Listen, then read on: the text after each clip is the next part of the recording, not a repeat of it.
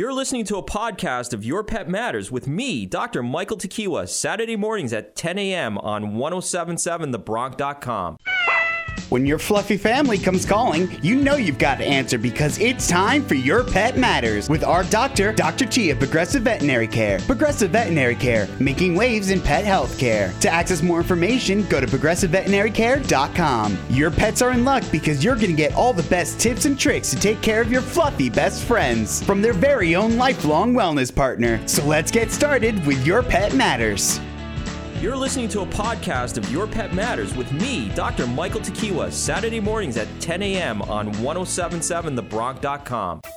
Good morning and welcome to Your Pet Matters. I'm your host, Michael Dr. T. Tokiwa, and joining me live outside of a I guess I can't name the name because I'm not sponsored by them. So a, a prominent corporate coffee shop cover that cover. everyone knows, and that's what we'll, that's we'll leave it at that. But uh, It Stephanie, rhymes with schmar schmucks. you could take the first four letters and, and form a word. that's, what, that's all we'll say. so, so joining me live is Stephanie Kowalewski, owner and head dog trainer of Heavenly Hounds Dog Training uh, here in Lawrenceville, and um, and maybe moving right in Lawrenceville. We'll see. Yeah, we, we talk well, about things like that. Expanding, moving. Yeah. But she's doing well, and uh, she's busy. And she's great, and we always recommend her, especially if you've got a, a young puppy or even older pets or any adopted pets or any issues you may have. Just you know, our first blind defense is to reach out to Stephanie, and she can she can help you there. Um, but why don't why don't we talk about that, Stephanie? Why don't we talk about? Um, it's been a while since you've actually just revisited the history of your your business. I always I always talk about you as I, I always mention why your name is your name, Yeah. and uh, people go, oh. That makes sense now. because it's like Heavenly Hounds, what? Heavenly what? Yeah. So, but no, it, I, I think it makes sense on two levels. But why don't, why don't you tell our, our listening audience about just the history of your business, and then let's talk about dog training in general, where you see it going. Okay. Yeah. So I've been in business uh, personally, uh, individually, about I guess the last six and a half years. I started probably about five or six months after my daughter was born, and she just turned seven. So that, that always helps me remember how long I've been in business. Um, but I've been training for about 12 years now. And uh, after she was born, I realized that I wanted to make my own schedule and have some flexible hours having a newborn. Uh, and, and I did. I had my own vision for, for where I saw dog training going and, and my own vision for classes and, and what I wanted to provide for uh, community. And hey there. And uh, so, um, so I, I branched off and started my own business. Heavenly Hounds Dog Training, as Dr. T said, uh, is very uh, aproposly named. I, I have my uh, master's in divinity from Princeton Theological Seminary. Uh, short, uh, long story short, thought I wanted to be a, a, a minister, thought I wanted to be a pulpit preacher, and uh, you know, six years later, I guess my congregation and my community is is my dog training community and the people that I speak to on really a daily basis in, in classroom settings, especially. Uh, so um, yeah, started offering. Uh, started with one class. I remember it was around Thanksgiving time, and I was so excited because I, I had five people that uh, that signed up for that class around around that time in November, and uh, that was one class, one time a week, and now we do classes seven days a week, pretty much you know, a few in the morning and all the way into the evening, and it's growing and growing. So I'm very happy about that. No, that, that's excellent. And you also do a thing around Princeton um, for reactive dogs, right?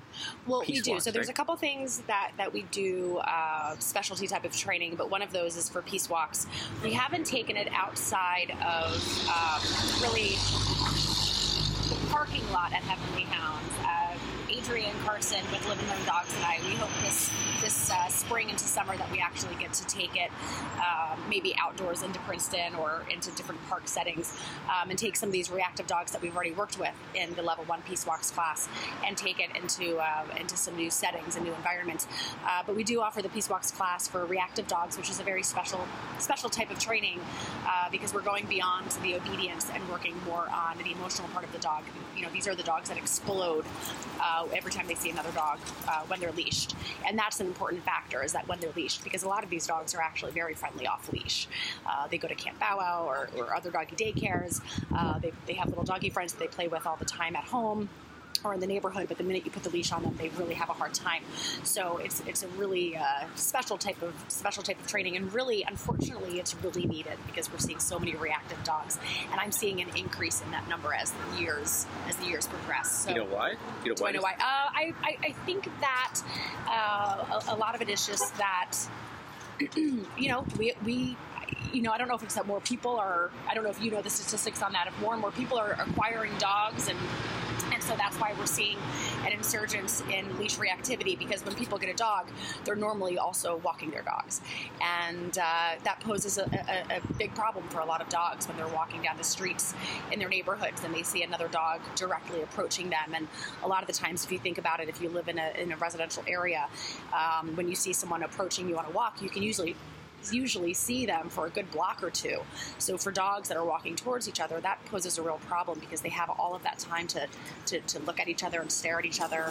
And we're forcing them to, to continue in that straight line and continue walking. If these dogs were off leash, they would probably be, you know, scampering away and, and maybe up in a driveway or into the grass and sniffing something to diffuse uh, the situation as they're approaching. They would maybe actually decide that they didn't want to approach at all and completely move away from each other. But when they're leashed and and especially with different types of equipment that we have the dogs on, sometimes we're, we're forcing their heads to stay upright. They're not allowed to get down to sniff and diffuse, uh, look away, anything like that. So you basically have two uh, two big guys approaching each other, you know, on, on a uh, on the street staring Two big at guys. Each other. I know, right? I don't know. That's the only thing I can imagine. Like these two big guys puff, puffed up, you know, and, and But they're scared to death, right? But, but sometimes at the same time, yeah, at the same time. But uh, yeah, so so these two big guys are have been looking at looking at each other and giving each other threatening looks for that whole block. So um, you know, hey, uh, but it, you know, it depends because a lot of the times, as humans, we believe that just because these these dogs are dogs, uh, that they should automatically get along, that they should automatically have to meet. And again, if you're if you're one of those guys walking down the street, just because you see another human and another male, do you necessarily have to go and like give them a hug and a greeting and say like, hey, you know, you're Smell- part of- smells rear end, smells, go, "Hey!" smells rear end. What's your occupation? What's your emotional state? Um, no, you would get punched, right? or worse. So, um, you know, unfortunately, we just think that because they're dogs that they have to meet. Which again, think about it. If you were walking down the street and you saw someone, it would be weird if you were like, "Hey, you're you're of the human species. Let's high five or hug or eh, yeah, or, or worse, sniff each other's rear ends." Um, so, you know, dogs don't don't have to meet on leash, and a lot of the times we were forcing them to do it, uh, and we're keeping them at uh, full frontal greetings where they're Full nose to frontal. nose, nose to nose, eye to eyeball to eyeball, and that's a direct threat to another dog. And, and like you said, dogs want to get to that rear end. Um, so some people, you know, are savvy to that, and they say, well, let's let them sniff. But then what ends up happening is that they end up circling, which most dogs do. They start sniffing and then go in a circle, and then the leashes get tight. So there's this whole, you know, there's this whole reason why why leash greetings are are not something that dogs should be doing. And I tell every student that I work with, do not let your dog greet on the leash. Do not let your dog make friends on the leash. Uh, it, it will lead to more problems than not. So if you want your dogs to make friends, it should be off leash in a neutral environment. Supervised, uh, but not on leash. On, on leash, my, my new motto I'm going to get t shirts made, I'm going to get bumper stickers made. My new motto is mind, teach your dog to mind their own business. Mind their own business. That's what you want them to do. When they're leashed, they should mind their own business because I'm seeing so much leash because these dogs are um, busybodies and we're training them to be busybodies. So it's it's really important. So you know, hey, I'm, I'm thankful that we can offer you know to the community the Peace Walks class, but in in reality, I wish we didn't have to. I wish these dogs, uh, you know, weren't so frustrated, weren't so aroused, weren't so angry, weren't so scared when they were when they were leashed and had other opportunities to do different things. And speaking of leashes, you, really have this issue, as do many trainers, with retractable leads. Can you explain to the listening audience what? what I, I carry scissors with me and I sniff them when I see them. uh, retractable leashes are they're dangerous. Well, you know, just from an obedience perspective, they don't they don't help you if you're trying to train your dog to walk nicely on a leash because there's never really any slack in that lead. The retractable leashes, there's always some tension. I know that you can lock lock the leashes and then maybe create a little bit of slack, but that's difficult to do. Uh, so it's it's it's hard to really teach your dog to walk nicely on a leash because they're constantly walking, you know, that 10 feet ahead of you on a um, on a very tight lead. So from an obedience perspective, that's one of the reasons I don't like it. From a safety perspective, uh, if a dog pulls, if you're if you're not expecting them to pull, if they see a squirrel, they dart off to the left, and you're holding that uh, that big plastic handle, a lot of the times I've seen those handles slip right out of the owner's hands. Um, and then the dogs are running scared because now they have something big, Big plastic. And, yeah, exactly. Essentially chasing them that they can't get away from. So they just keep running and running because they're trying to get away from the handle uh, that's that's going across the pavement. Um, also, from a safety perspective, perspective, the actual leash itself is very dangerous. It can burn. It, it, I've, I've been burned very badly across my uh, across my knee, getting wrapped around in, in one of those things. So I understand that people want their dogs to be able to have more freedom. And um, you know, Bug, I guess I can't say my new dog anymore. He's going to be with us for almost a year. I can't believe it. In just a, about a week or so, it'll be his year anniversary, his Gotcha day. Um, he, he is a little hunter and he likes to, to have that freedom on a leash. So I do have a 15 foot lead, but it's basically just like a regular standard leash, just a regular standard, you know, uh, actually mine is leather leash, so that he can have that 15 feet away from me and away, um, you know, to be able to do his little hunting and his sniffing. But then when we go, let's say I walk him a lot to go get my daughter from school, then I can bunch it up and, and make it a regular standard six foot leash safely without any of those other issues. So leash is actually bigger than bug, though, right? The leash is, yeah, yeah, but but he doesn't think that. Nothing. He doesn't think anything's bigger than Bug. He's like six inches off the ground, yeah, right? but he he rules the roost. I love bug. yeah, he's a funny little character. So yeah, so that's my take on retractable leashes. If you want your dog to have more freedom, just get a regular standard, you know, extra long training lead. Perfect. Yeah. Great advice. Yeah. Okay. And we're, we're going to take a short break and we'll come back uh, talking to Stephanie. We're going to talk about the term practice and what she learned from a, from a, uh, what, what is he? He's a guru I don't of, know. he's a life What would he guru, self motivation guru. I don't know what he is, Yeah. but uh, we'll, we'll, we'll learn what, what she had from that. Yeah. Yeah. You're listening to Your Pet Matters on 1077, 1077thebronc.com.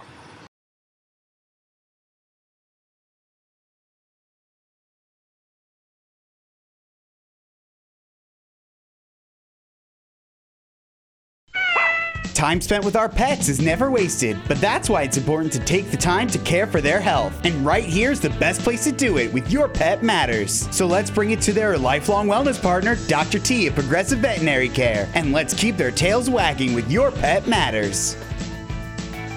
Welcome back. If you're just joining us, my special guest today, live from a famous coffee shop. There you go. but we're coming live um, in Lawrenceville, and uh, the first segment we talked about Stephanie's business, and um, we talked about reactive um, leash reactivity, and we talked about retractable leashes. We had three good points there, and she wants to talk about the concept of practice.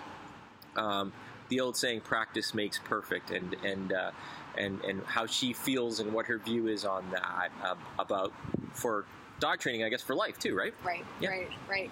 So uh, yeah, so we all know the, the old saying that practice makes perfect, and and uh, when I heard, you know, we spoke earlier about uh, about Tony Robbins when I was listening to him. At, at one point, I heard him say, "No, that's not true.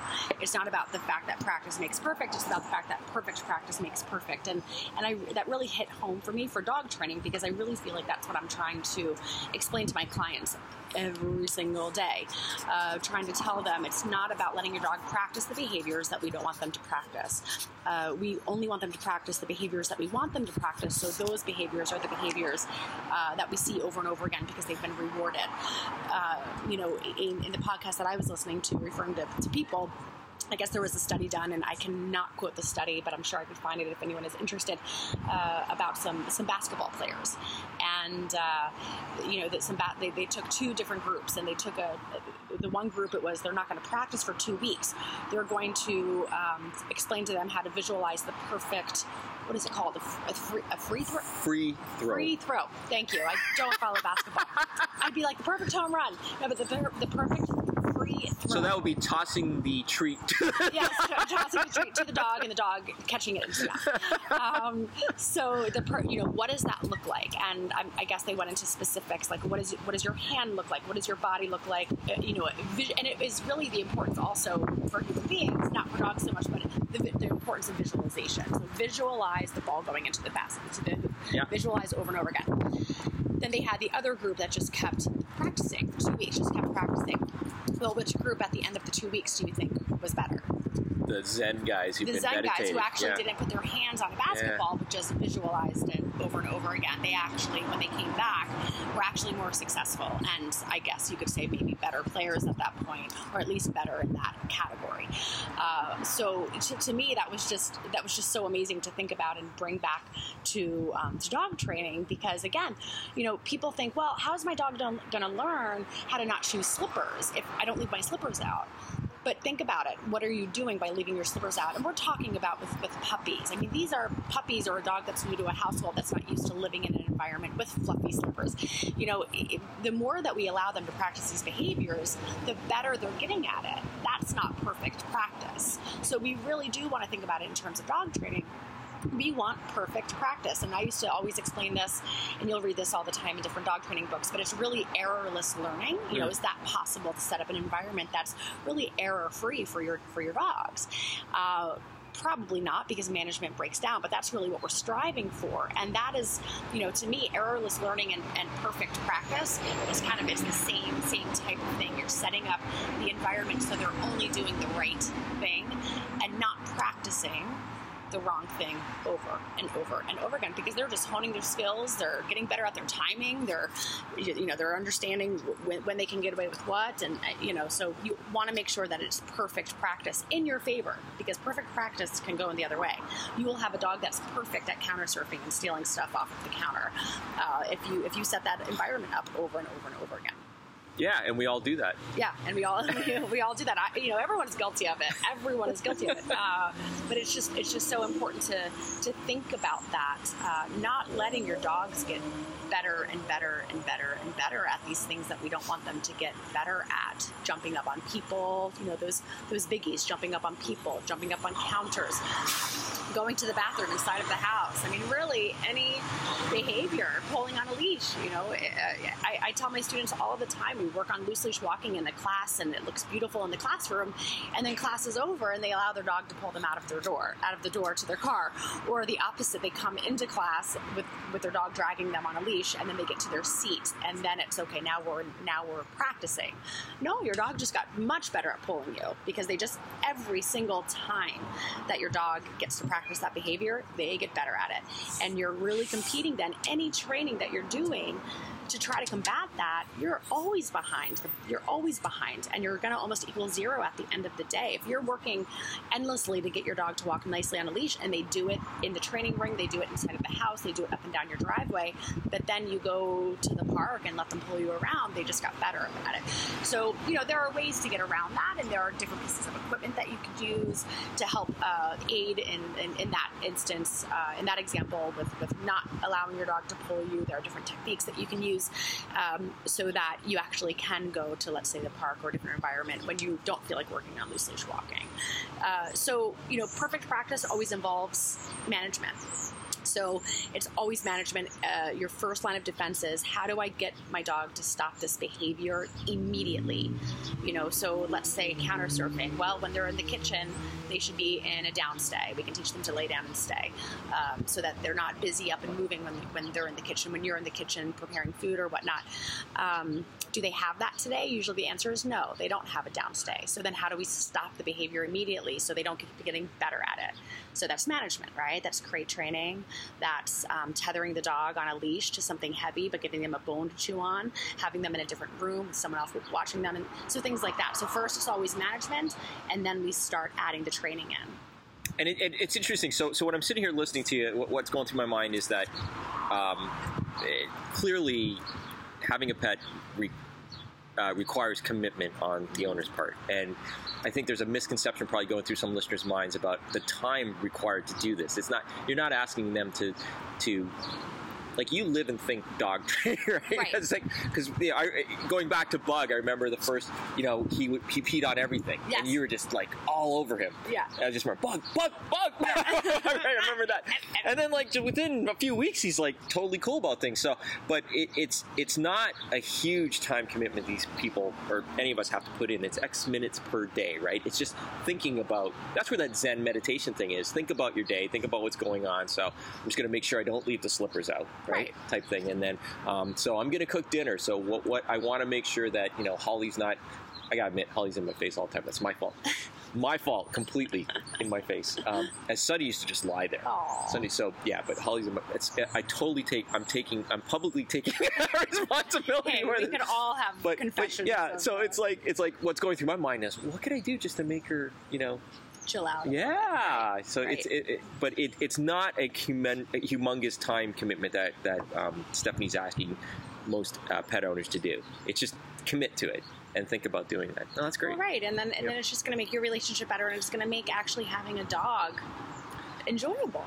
You know, and and and um, it's just a few things. It's, it's just a few different management techniques that you really need. And look, some people decide that they want that's all they want to do. They just want to manage. They just want to manage, and they don't want to do any training, and that's fine. But then your dog gets older, and things just start falling into place a little bit more. They're not as hyperactive. They can settle down a little bit, and they can rest. Um, you know, they'll decide to go maybe you know chew chew on their bone when you're cooking. You know, so things do kind of start to the dust starts starts to, to, to settle a little bit as they get older. But um, so some people, like I said, decide to manage and don't do any training. Obviously, I'm an, an advocate for doing for doing the training, so you and your dog have a um, you know a common uh, language. Uh, between the two of you, um, but it's really not. It's not a lot of time, and it's just, you know, it's it's it's something that will go a long way. And you know, one of my biggest things for management is always the Kongs. Everyone needs to get their Kongs out, and I, I have the Kongs lined up, and I'm just, it's like a, what are those called? Like a conveyor belt, like a Oh, production like a line? production line. Yeah. Like you know, I'm just stuffing Kong, Kong, Kong, Kong, Kong, and then freezing them. Um, so that when I need them, you know, I, I have them. And again, with CJ and Daisy, older dogs don't need them so much, but I like to give it to them because it's mentally stimulating Yeah, they for them. they enjoy it, right? They enjoy it. Yeah. Um, Plus, Bug's got one. What- exactly. It has to be fair. It has to be fair. But everyone needs to get you know something for their dog to do and and and fill those fill those kongs because the food is what you know is going to get them to to really uh, focus on that versus what what you're doing or what you don't want them to do. And um, so do it when you don't need it, so that when you do need it, you can just hand it to them versus just yelling at them. People feel badly about management. They feel bad about putting their dog in the crate. They feel bad about putting their dog on the leash. They feel bad about putting their dog behind the baby gate. But really, if you think about it, then when you're not managing, all you're doing is yelling at the dog. Yeah. You know, so it's you've got to look at it that And they're way. taking that. Oh, I'm getting attention. yeah, yeah. you know, mom and dad have been great. working all day, but now Wow, they're paying yeah, attention to me. right. Yeah. exactly, exactly. What happens if I pee over here? yes, I'm experiencing that with my son right now. But that that's a different type Yeah. of management. any child, any child behavior. There, give us a call. Give us a call. Okay, and that takes us to our next break. So we'll take a short break and we'll come back with our wonderful discussion with Stephanie Kowalewski, owner and head trainer of Heavenly Hounds Dog Training. You're listening to Your Pet Matters on 1077, 1077thebronc.com.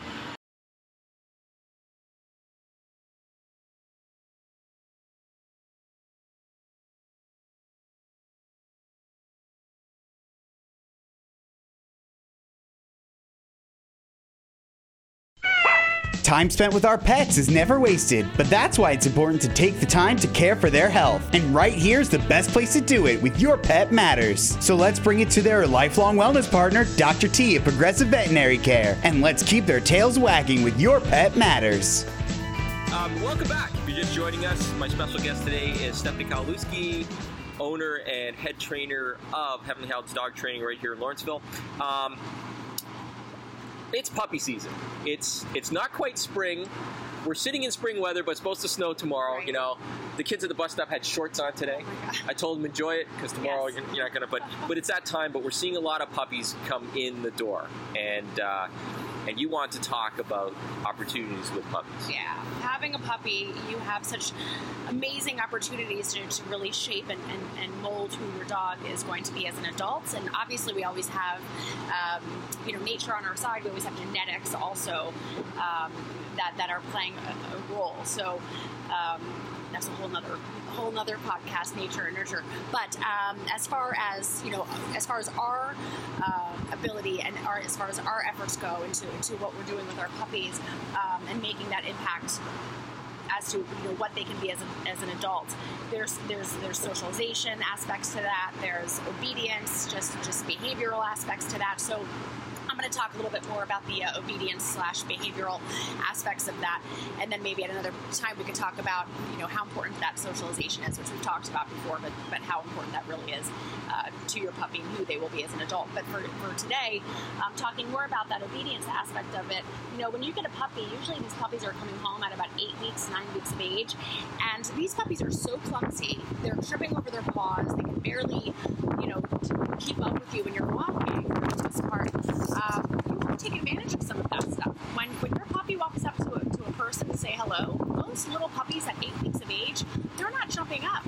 So what I tell people to do at eight weeks of age, when your puppy comes up to someone and just says, "Hey," reward that, and not just with a good boy or a good girl, because we have to remember that is not inherently rewarding for most dogs. Down the line, they can learn that when we say good girl or good boy is you know that, that that is rewarding for them because usually that's been paired with something that they like like food or play. Uh, but you have to carry that food with you you have to get it treat pouched and you have to be rewarding behaviors um, during the day as your puppy is going throughout their, their lives because so many people are missing opportunities to get ahead of things that that later on become problems, like the jumping up. So again, these puppies are clumsy. They go up to someone to say hello. They're likely not going to jump. So reward that. Your dog's going to go, oh, this is what I do. When I greet someone, I go and I, I just stand there and I let them pet me. And I'm going to keep doing that because there's been a huge reinforcement history, uh, you know, for, for this behavior. What what usually ends up happening with jumping specifically is that people wait. All of a sudden, the dog is now usually it's around you know 12 13 14 weeks where the puppy starts actually getting up on people and, and getting bouncy and, and, and all of that good stuff. Um, that's when we start working the working the issue. We just wasted you know four weeks five weeks of, of huge reinforcement opportunities for doing the right thing.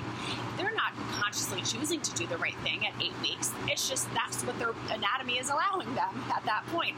But that you can still take advantage of that don't wait for the problem to start start training it from the very beginning. So, so things like jumping up, things like laying down and being a tired puppy, which because when you get them at eight weeks, they're tired puppies and they're sleeping a lot. So when you're in the kitchen and they're laying down in the kitchen, go over and pop a couple little treats in between their paws and, and tell them how good they're being for laying down. So we're patterning behaviors and we're molding and we're shaping and we're doing all of those things from day one so that things don't become the issue people usually wait until between four to six months where the dogs are pulling on the leash, doing all of these things to address the issue. We just wasted so much time. So, from an obedience behavior perspective, you know, start working on these things from day one. So, you're rewarding a lot of nothing.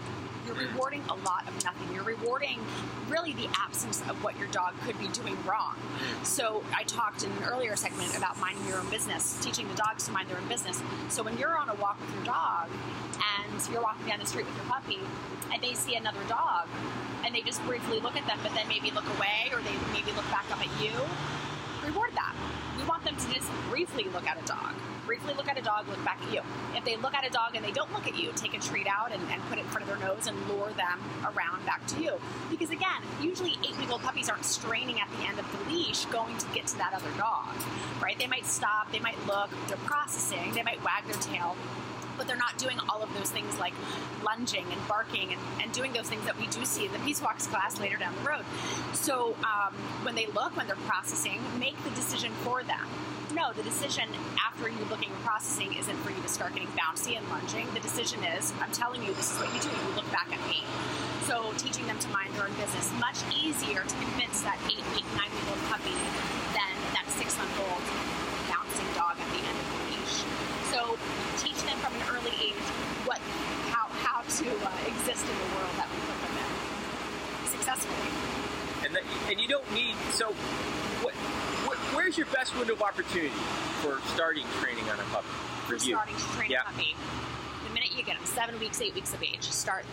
That is that is the very, very, very beginning. Start there, and so it doesn't have to be necessarily in a formal class. You know, at seven weeks, um, it, it, it can be, uh, but I'm talking about right at home. You know, right at home. Yeah, everything you're talking about is doable at home completely. doable at home. And you know, it's not about overstuffing your dog and getting overweight dogs too. You're gonna feed your dog, right? You're gonna feed them kibble. You, I'm assuming you have this new dog. You're you're you're you're you're going to provide for them, right? So just portion out their food and use their kibble. So they just might not get as much, if anything, out of the bowl that day. There are days where my dogs get nothing out of a bowl because they've worked for every morsel of their food. that Ah, happens more yeah. with Bug than it does because he's newer, right? And he's more kind of like in training. CJ and Daisy, if you can believe it, are 11 and 12 at this point. Wow. So, um, you know, they, they don't have as many of those training days, so to speak. But Bug, we're on the road a lot. He's at school a lot with me. And uh, so there are days that I might put one piece of kibble in a bowl, or else he'll look at me like, really, you're feeding these two and you're not feeding me. I probably don't have to do that, but, you know, he tugs at my heartstrings a little bit. So, um, And then you give him one. He has one. You and ever look at like, one and go, "What? What? Yeah. One? Good thing he doesn't have a middle finger. um, yeah. So so it's really really really important to to think of it that way. You know, you're not you're not overindulging your dog. Make them ask them to work for their food a little bit, and dogs love that. We've really made their lives so boring. By yeah, dumping it's their that, that's the concept. I think that's a misconception people have is that is that oh I'm I'm, I'm stressing my dog out because I'm working them. You know, they just want to just No. yeah. I, think I think that they a lot of dogs are bored. Yep, and and I think they've done studies on this actually show that dogs, and I don't know how they measure this, but that dogs actually prefer working for their food, like with you know, out of something like a food puzzle, than getting it out of a bowl. And I know just from my own personal experience, my dogs they get excited when they know it's dinner time and they see the bowls. But if I break out something for them to, to work at to put that kibble in. They just they they get even more excited. They're bouncing even higher. They're they're really excited Hmm. to work. Really excited to work. Um, so remember that. And even on these nice days coming up, if you have a safe fenced in area, a backyard, a porch, I like to even uh, go and, and this is great for kids to do, spread some of that kibble out on the porch, Oh yeah. uh, put it in the grass, and ask them to hunt for their food a little bit. They really like that. Um, yeah, so just ask them to work for their food a little bit. So we're not getting overweight dogs. We're just portioning out their kibble appropriately. But with these young puppies and even rescue dogs, if you rescue a dog that's a little bit older, there's usually this little honeymoon period that they go through where they're not quite themselves. Yeah. And it usually lasts about six months, but it, it depends on the dog. Where they're kind of like on their best behavior, so Yeah, to speak. So, yeah. so again, you know, the dog isn't so secure in their environment because you just got them you're walking down the street, you know, your new rescue dog sees another dog, unless they've come with like some serious, you know, behavioral baggage, they're probably going to just glance at that dog and go, huh, there's a dog, not quite sure what I think of that. I'm putting the treat in front of your nose and turning your head towards me. I'm telling you what you think about that and what you're going to do about that. You're going to look at me. Remember, dogs find views very frustrating. Watching, we don't want dogs watching we don't unless they can go. So if I if I lived on a farm and I had a border collie, or if I lived on a farm and I had a Great Pyrenees, you know, my dog would be watching, and then if they saw something, they could go and they could do something with it. Yep. But that's where this leash reactivity comes from. A lot of the times, these dogs are watching all day while we're at work from behind the window. They're watching the dogs go by and barking at them. They're watching the squirrels go by and barking at them. Then they're watching when they're on the leash, and they're freaking out about that. So again, views are very frustrating for our domesticated dogs um, because they can't do anything about it. We, you know, we're sitting out here at a place we will not mention, right? we're sitting out here on this beautiful day and we're watching the squirrels. We're watching, you know, all, all of the things go by, and uh, obviously they put chairs out here because human beings like to do that. You know, Dr. T, you're not like squirrel and trying to run after the squirrel. That'd be Internally, very- I am. Right? you hide it really well. You know, you, you don't have this instinct to go chase after everything that you're seeing. I don't know. Maybe if someone like jogs by with like The donut. I was gonna say donut or like uh, Purple Cow your- ice cream. Yeah, purple cow ice cream, or like a keg. or those vanilla. What do you say? Those vanilla. Um, oh, those vanilla cupcakes. are- yeah, yeah. They're so, they're so good. But you know, so so you, you get what I'm saying. We don't have this instinct to like go and chase things down like dogs do. And uh, so we're, we're really frustrating them on a daily basis when we allow them to just watch and watch and watch, and then we say, "Stop it! You're not allowed to. Nope, nope, nope, nope. Stop. Zip it." No, that's a very good point. That's a very good point. And with that, we'll take a short break and uh, come back with some more interesting discussion with Stephanie Kowalewski. Stay tuned to 107.7 thebronc.com.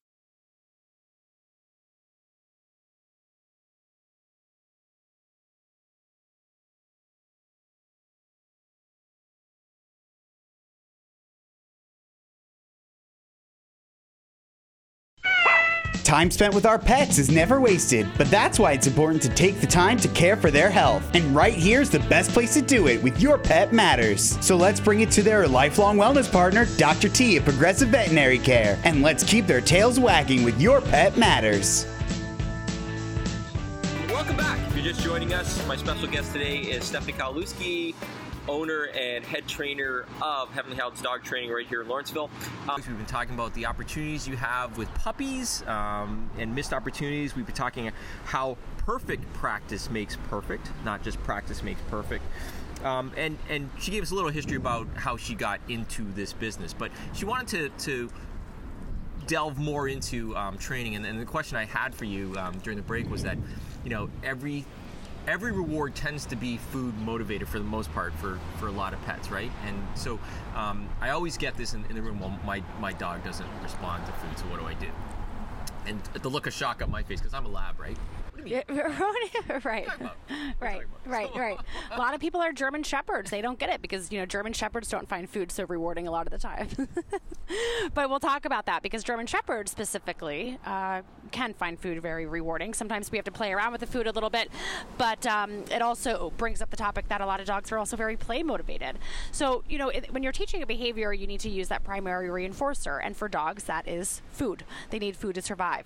Um, so it doesn't mean that for the rest of my life, if my dog sits nicely in front of me in the kitchen, that I'm going to give them a treat. Uh, you know, once the dog has learned the, the, the behavior in a specific environment, in a, in a specific setting, I can start bringing in other real life rewards. So they get they get attention, they get they get petting if the dog likes that. You know, if, if assuming that the dog really likes that, they get play, they get access to things like the back door opens, let's go outside. So they start to, to we start to use these behaviors um, and, and teach the dogs that they can gain access to things and um, they kind of work their way, you know, through through the day, so to speak, um, by giving us these established behaviors. Um, but we were talking about uh, leash reactivity before and, and dogs lunging and barking on leash and, and I do hear a lot of, I do hear that a lot. Well my, my dog just isn't food motivated so what am I going to do? Or uh, you know my dog is is, is barking or, or lunging and I've tried to, to, to, feed them or give them a treat and they don't care about the food. So um, a couple of things on that topic. One is that I think that all food do- dogs are food motivated because like I said they need food to survive. Dogs are absolutely just like humans where we have different preferences they have different preferences. Um, they have different some dogs are more food motivated than other dogs for sure. Uh, so some dogs will eat anything that you put in front of their face at any time, no matter what is going on. Uh, and other dogs are, are much harder to uh, convince that they should eat something and feel good versus maybe lunging and reacting at that other dog. Uh, so specifically talking about leash reactivity, that dog that's lunging and barking at the end of the leash, a lot of the times most people think, okay, I need to use food for this. And what they do is they try to use food after the dog has already started lunging and reacting. And what's happened there is that we, we've, we've gotten the dog too late. The dog is already in the red zone. They're in the completely emotional part of their brain. Their thinking logic part of the brain has, has shut off. Uh, so, you know, not only are they not going to do something like maybe respond to their name and sit when you ask them to, which they normally maybe could do when they weren't so emotional, a lot of the times they're also not going to eat.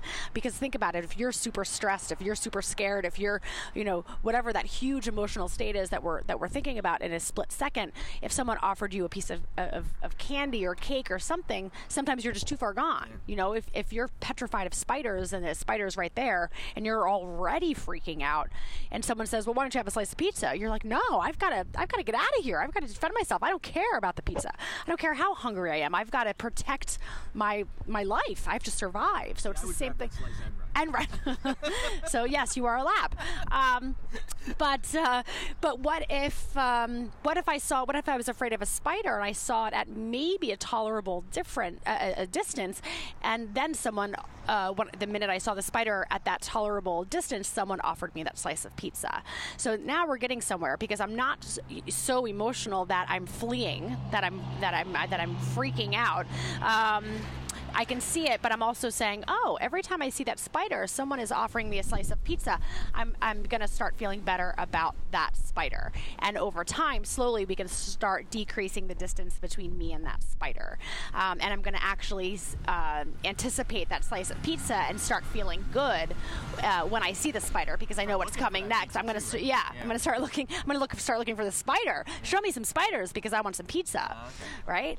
So um, it, it's the same thing most of the time when people are trying to do this training, you know, working with a reactive dog, let's say, they uh, have caught up too late. They're trying to feed the dog when the dog is already in that uh, emotional state, um, and also distance. We're, we're really we're, we're asking the dog to confront their fear or their foe or whatever we're going to say it is um, at a distance that's just really too close. So you know, think about your neighborhood. We're, we're asking the dog to remain calm when they see another dog. I don't know what's a, a street, maybe 20 feet away. Sometimes not even that.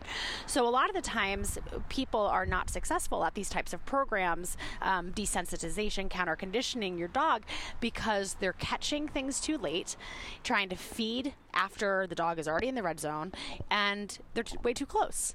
So, you know, you really have to work on proximity. You really have to work on, I, I, maybe, if we're talking dogs again, seeing another dog, I see that dog, I might pull up into someone's driveway mm. to increase the distance, pull into someone's, you know, pull up into someone's lawn. I might have to hide behind a car or a bush and just, you know, de- increase that distance so it's not so intense for my dog, you know, where they can't handle it. I don't want to be have, I don't want to have to be jumping behind cars for the rest of my life, but but we have to start somewhere. Um, also, with the food, some people say, Well, I've tried this. And I'll say, Okay, well, what are you using? And they pull out a milk bone. A lot of the times, we're just not um, trying to, to, to motivate our dogs sufficiently enough. A lot of the times, we're giving our dogs these same milk bones inside of the kitchen for doing absolutely nothing, for just being cute. Here's a milk bone, here's something dry. Uh, so, you really have to think about it. You know, what, what is going to be motivating for your dog? You have to use something that your dog just absolutely never gets and will blow your dog's mind. Obviously, things that are healthy. So we'll use a lot of grilled chicken, a lot of lean beef. We'll, we will use some hot dogs, maybe mixed in with those with that chicken. So obviously we've got to talk to, to vets about stomachs and things like that, um, and what is safe and, and high value for us to use for our dogs. Um, so make sure that you're using something really good. Your timing is excellent. The minute your dog sees that that other dog, if that's what the issue is, we're start we're, we're, we're going we're, we're moving into action right then people use things like Ziploc bags. A Ziploc bag is going to get in the way of good training. I mean, by the time you, you know your dog sees that dog, I see that dog, I dig into my pocket, I'm trying to open the Ziploc bag, it's done. The dog is already lunging. You know, as silly as it is, or as you think it might be, you need to get one of those treat pouches so you can just be ready to go. You can just dig right in. It is. It is. And, you know, I, I want to have like a bedazzling party at Heavenly Hounds where we're all going to like, you know, bedazzle? Do you remember bedazzle? Uh, well, I never did it, but I know. Sure, Dr. T. I saw your bedazzled bag in the back of your car when you pulled up. yeah. Yeah. Bling.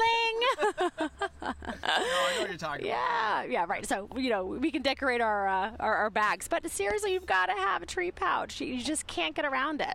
Unless you want to get, I did just get a new training vest and my husband made fun of me. Uh, it's it's really cool. I think it's a really cool training vest. It has all these pockets, and so I can put treats everywhere. It's a pocket for a tug toy. I can hang my clicker off. Let me tell you. It's special. So anyway, you need to be prepared, and you have to bedazzle that. Yeah, you just you need to be prepared. I don't let, and this is I took this from Adrian Carson of Live and Learn Dogs. Don't let food, the bad food, get in the way of training. Don't be bad. Don't let bad food be the reason why your dog failed at this. And we say that all the time in Peace Walks because Adrian and I we we co-teach that. Um, yeah, and, and she says it all the time. What do you have? Like first week, week one. People, you know, we try to tell people good food, but we still we get we get sometimes the people that are bringing in dry stuff that blah. Uh, exactly. My dog loves carrots. We get that a lot. My dog loves carrots. I'm sure they do. When you're in the house doing nothing, they love carrots. But we need some really good stuff. So you have to evaluate that. You have to evaluate that. And we're not bribing the dogs we're not going to have to have food, you know, hopefully forever. And I'm saying hopefully because in some cases, you know, you might. Um, but it's it's a matter of we're really trying to brainwash these dogs and, And, and just, just quickly, make just it the couple minutes associations. we have left is is for the for the play. So for that, Oh, yeah. that German Mhm. Shepherd, um, tug toy or Oh, tug toy, Yeah. squeaker toy. So I'll keep a little squeaker. Um, She has one. Oh, she's got it. It's like a gremlin. It's a frog, Dr. T. Oh, okay. Or I think it is. Uh, no, maybe it's not a frog. What is it? I don't know. so, it's green. Here we go. So my, my play motivated dog. Uh, we're walking down the street. We see a dog. I'm gonna squeak it. I get that head turn. Okay, and I'm not going to give my huge pit bull this little thing. He'd swallow it in a gulp. But what I can do is maybe hold on to it and let him play with it a little, a little bit in his mouth. Or what happens a lot of the time, if we squeak this, their head turns. It's about getting that head turn. Then they can take food. yeah, yeah. If they're staring at that other dog, they can't take food. So it's it's squeaking this, getting that head turn, then that allows us to maybe increase that distance away from the other dog, back into the driveway. Then we can start playing um, sticks, picking up a stick, letting the dog tug on a stick, toss a stick. Absolutely, a little tug toy that you can keep into your pocket. Um, a lot of German shepherds love tennis balls, so dog equals hey catch that tennis ball. So um, absolutely and i don't want it to always be about food. I don't want any of the training to always be that they're expecting food. We want the dogs to learn that that play is just as valuable. Playing with me playing with a toy um, and using real life rewards. Uh, looking away from the dog, great. Let's go sniff over here. Let's use uh, go go sniff as a reward. Things like that.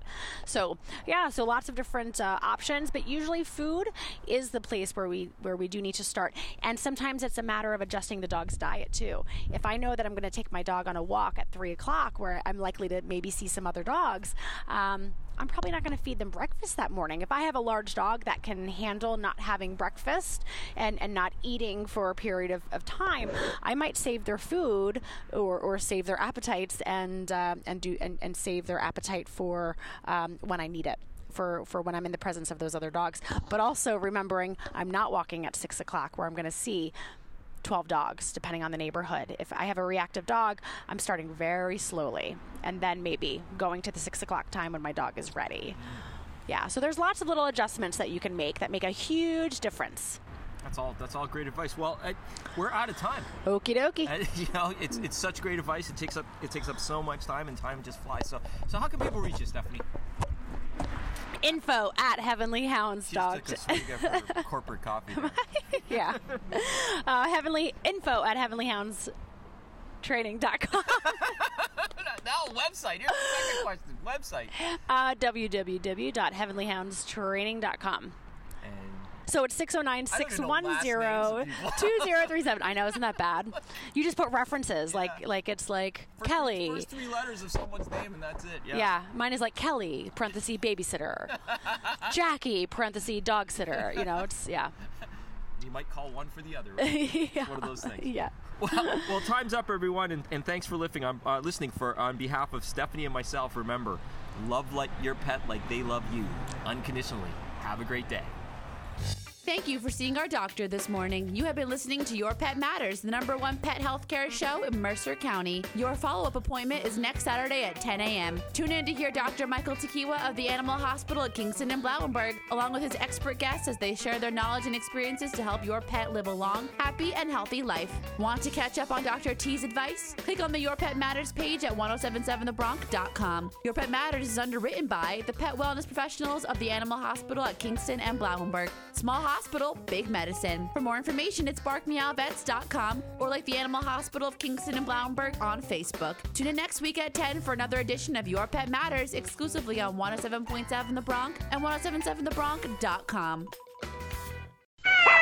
That's all for this week's visit with your pet's lifelong wellness partner, Dr. T at Progressive Veterinary Care. Progressive Veterinary Care, making waves in pet health care. To access more information online, go to progressiveveterinary.care.com. And be sure to stay tuned to 1077 The Bronc every Saturday at 10 a.m. to keep up with your pet's health with Your Pet Matters, only on 1077 The Bronc.